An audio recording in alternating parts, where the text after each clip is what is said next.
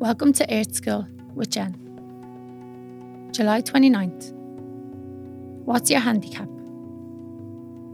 What's your handicap? The golfer asked my partner. My childhood, said his companion. Some, some handicaps are physical, certain limitations placed on our bodies. Other handicaps are emotional, burdens of heartache from sad or abusive childhoods. Others may be dealing with current issues and perhaps facing a terminal illness or grieving an irreparable loss.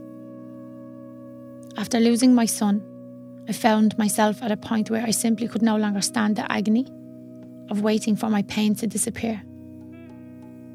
I knew that all my life I would miss him, and I became absolutely despondent.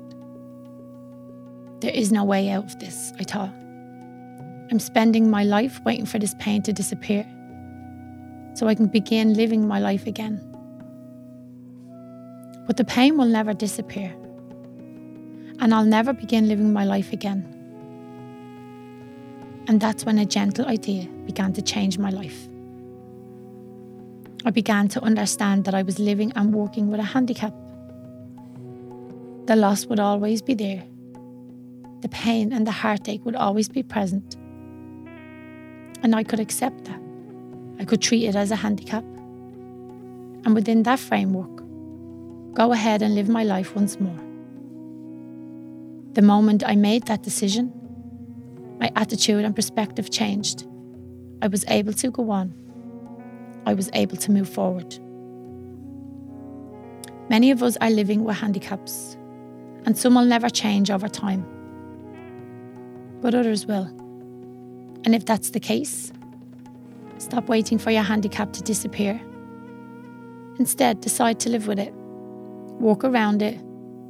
Treat yourself with care, with gentleness. Allow yourself to feel and experience all the limitations and emotions of your present situation. Accept them. Let them be part of you, part of your experience. And despite living with a handicap, go ahead and treat yourself to life.